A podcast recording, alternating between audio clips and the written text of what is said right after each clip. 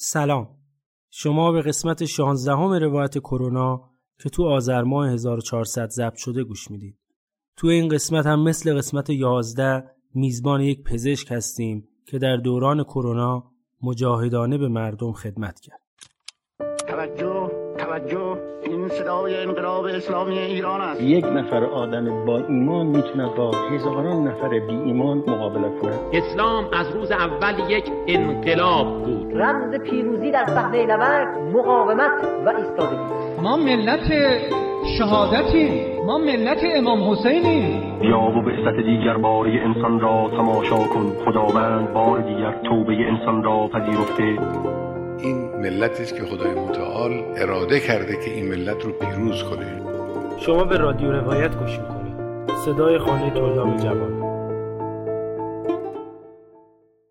آقای دکتر آسیابانی پنجاه سال پیش تو شهرستان بناب متولد شد. ایشون تو 15 سالگی به جبهه رفت و تو عملیات کربلای پنج جانباز شد. در اوایل شروع کرونا دکتر آسیابانی دوره تخصص عفونی خودش رو تموم کرد و داوطلبانه محل خدمت طرح تخصص خودش رو شهر عجبشیر از توابع استان آذربایجان انتخاب کرد. و دوباره مثل دوران دفاع مقدس سربازی میشه برای این کشور و دوباره برای مردم شروع به جنگ می‌کنه. جنگ با ویروس کرونا. من حدودا از 15 مهر رفتم شهرستان عجبشیر. شروع کردم اونجا طرحم رو طرح زرید کار رو و تا الان هم که ادامه داره. من خودم بله خودم انتخاب کردم اونجا رو. اونم به خاطر اینکه اون شهر من پرسیده بودم متخصص عفونی نبود. و یکی از شهرهای محرومی هست که درست از نظر آب و هوا جای خوبیه از نظر سرسبزی خیلی خوبه. ولی از نظر امکانات و از این بیمارستان و این داستان ها متاسفانه خیلی مظلوم واقع شده. اون فضاش فضایی نبود که اصلا شکل و قیافه اون ساختمان به بیمارستان نمی‌خورد. اون اول که حدود مثلا بیش از چهل سال قبل اونجا را ظاهرا خواسته بودن که یه مرکز تیمارستان مانندی رو می‌خواستن تبلیغ بکنن که بعدا کاربریش رو عوض کردن. گفتن که اینجا رو تبدیل به بیمارستان بکنین. یا در واقع اصلا بیمارستان نبود اون شکلش. قبل از من بخشی به نام بخش کرونا اینجا نبود. بخش داخلی یا جنرال بود که همه کیس ها اونجا در واقع درمان می شدن اگر مریضی بود. ما هم که رفتیم دیدیم خیلی مریض نمیخوابه. یعنی بیمارستان فعالی نبود به اون صورت. نه سی تی اسکن داشت نه مثلا آی سی داشت. یه دونه سی سی به نام سی سی البته هست که بود.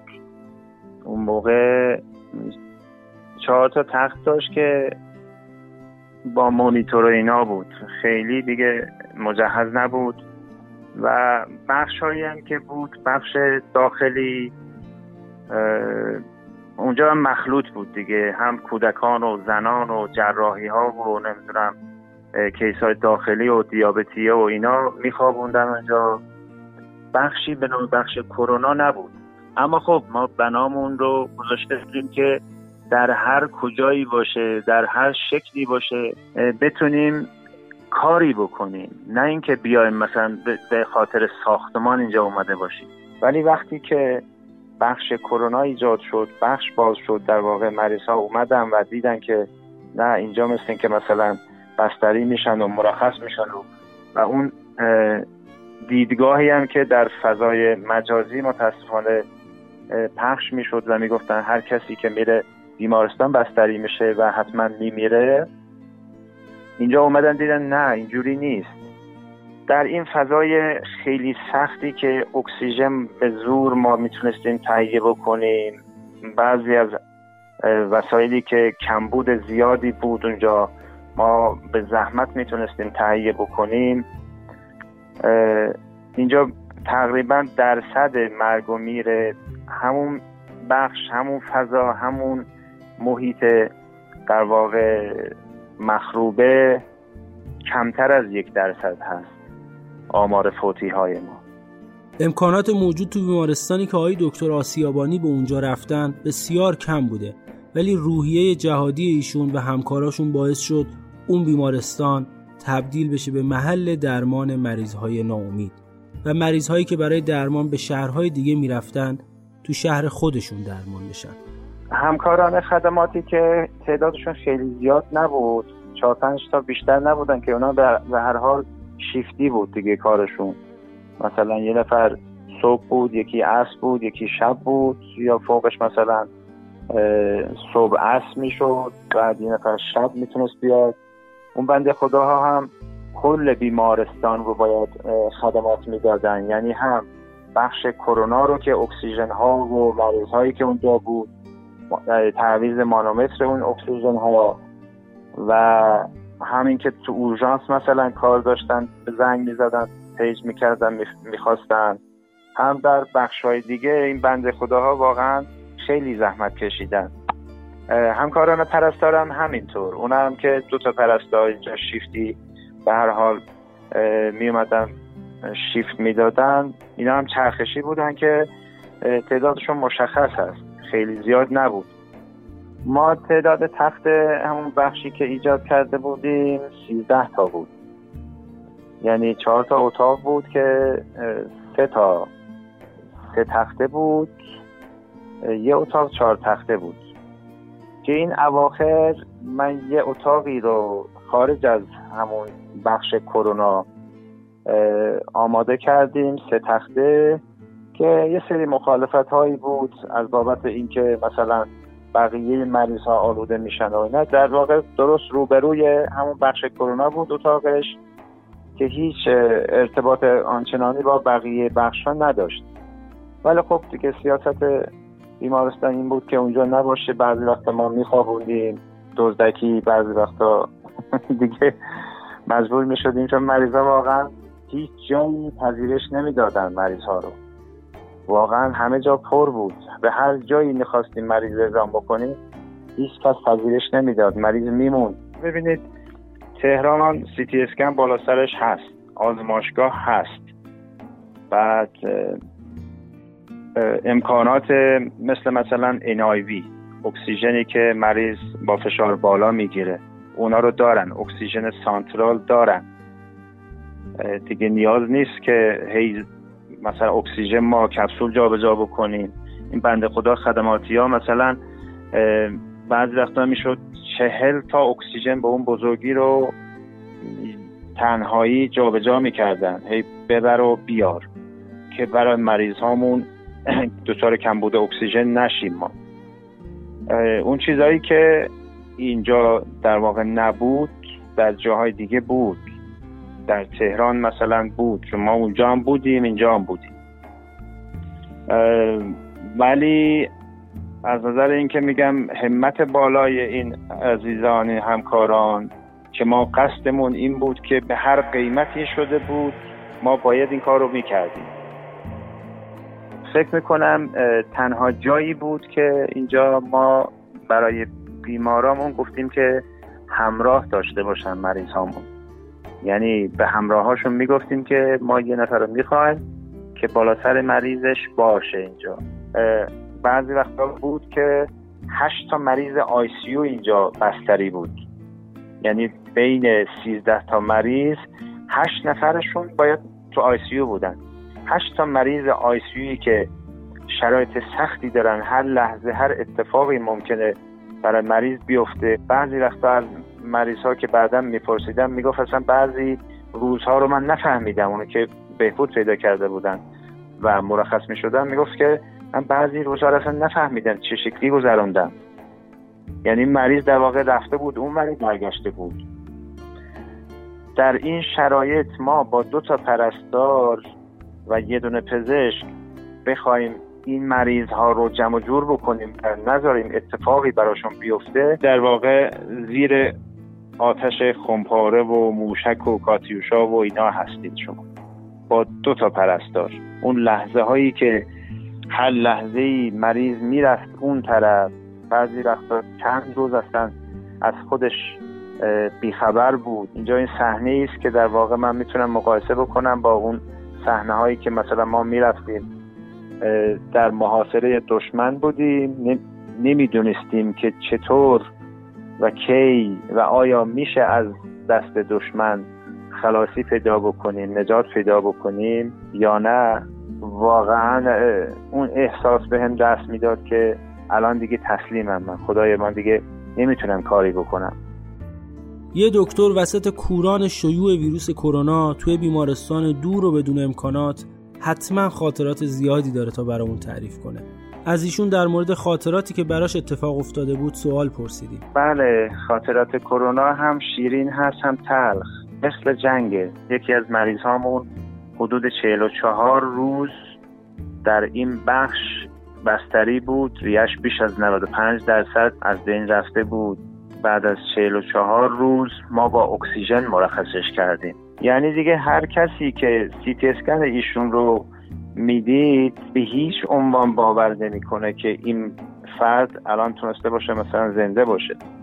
به لحاظ علمی در هیچ کتابی در هیچ رفرنسی ننوشته شده که مریضی که ساتوریشنش چهل چهل و چهار هست رو بتونیم در یه بخش معمولی ما نگه داریم. این همش امداد الهی. یه آدمی بود که استرسی هم بود. منو که می‌دید اکسیژنش میومد پایین. دو تا پسراش که خیلی آدم های نازنینی بودن می‌گفتن آیستوی فقط یواشکی بیا اول نگاه بکن بعدا برای ویزیت بیا. میومدم از گوشه در اینجوری نگاه می‌کردم می‌دیدم مثل ساتوریشنش 95 بعد که می‌رفتم تو اکسیژنش میومد 83 84 از استرس. بعد می‌گفتم آخه من الان دیدم 95 بود. چرا این کارو می‌کنی؟ میخندی. این لحظات لحظات واقعا شیرینی هست میگم ولی اون استرس هایی که ما کشیدیم در اون موقعی که این مریض هر لحظه می‌رفت اونور سنداژ می‌کردیم نمی‌دونم اکسیژنش رو عوض می‌کردیم اسپری می‌دادیم داروهاشو عوض می‌کردیم زیاد می‌کردیم کم می‌کردیم اکو می‌کردیم. همکار قلبمون زحمت میکشیدن یا مشاوره های داخلی مثلا قندش بالا می‌رفت. یعنی واقعا مکافاتی ما کشیدیم که خیلی سخت بود اما موقع ترخیصشون خیلی لذت بخش بود. مریض ها ما رو دعا می‌کردن. در واقع مریض ها هم ما رو درمان می‌کردن. دعای مریض ها و لبخند مریض ها همش معنویات بود. و ما به خاطر این مریض ها از اون حالشون در واقع حال خوب می گرفتیم وقتی مریض خوب می شد فکر می کردیم که دعای مریض ها مستجاب شده فکر می کردیم که لطف خدا شامل حالمون شده و معنویات در واقع به ما هم منتقل می شد حالمون بهتر می شد این انرژی که از مریض ها می گرفتم مریض هایی که بعضی وقتا می اومدن مثلا یه هدیه هایی رو با خودشون می آوردن چیزای ساده بود مثل مثلا نلبکی آورده یه خانومی. نلبکی که گل سرخ هست از این رنگش سرمهیه شش تا نلبکی هست که می‌گفت از نمی‌دونم بیش از 100 سال خدمت داره این. نمی‌دونم از مادر بزرگش یا مادرش نگه داشته بود یه خانم حدود مثلا 65 ساله بود که براش مونده بود از گذشتگانش. این چیز با ارزشی رو آورده بود برای من. خیلی لذت های خوبی اینجا وجود داره. مثل زمان جنگ هست میگم. چون من اون صحنه ها رو هم دیدم اینجا هم اون احساس رو به هم دست میده که مثلا این کمک هایی که مثل زمان جنگ مثلا چند تا تخم مرغ یه پیرزنی میفرستاد به جبهه.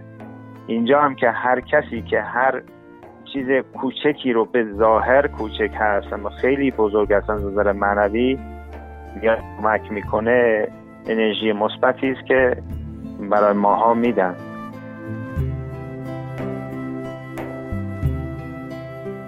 پزشک روایت ما درگیر و دار درمان بیمارای کرونایی باطن اتفاقات رو می‌دید. معنویت رو درک می‌کرد و این طرز نگاهش باعث می‌شد بتونه سختی ها رو تحمل کنه و تنهایی یه بخش کرونایی رو را بندازه و امیدی بشه برای مردم عجب شیر. پزشکی که به دنیا اومد تا سرباز باشه چه در دوران دفاع مقدس و چه در دوران شیوع ویروس کرونا. به خانواده ایشون به خودمون و همه مردم ایران به خاطر داشتن این چنین سربازهایی تبریک میگم سربازی که همیشه سربازه سرباز مردم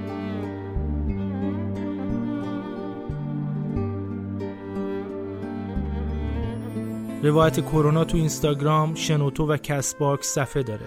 می‌تونید همه پادکست های ما رو از صفحاتمون گوش بدید. ما این راهو تا جایی که شما گوشمون بدید ادامه میدیم. اگه مجموعه روایت کرونا رو دوست داشتید، حتما به دوستانتون پیشنهادش بدید. نقدها و نظرهاتون رو به ما هدیه بدید.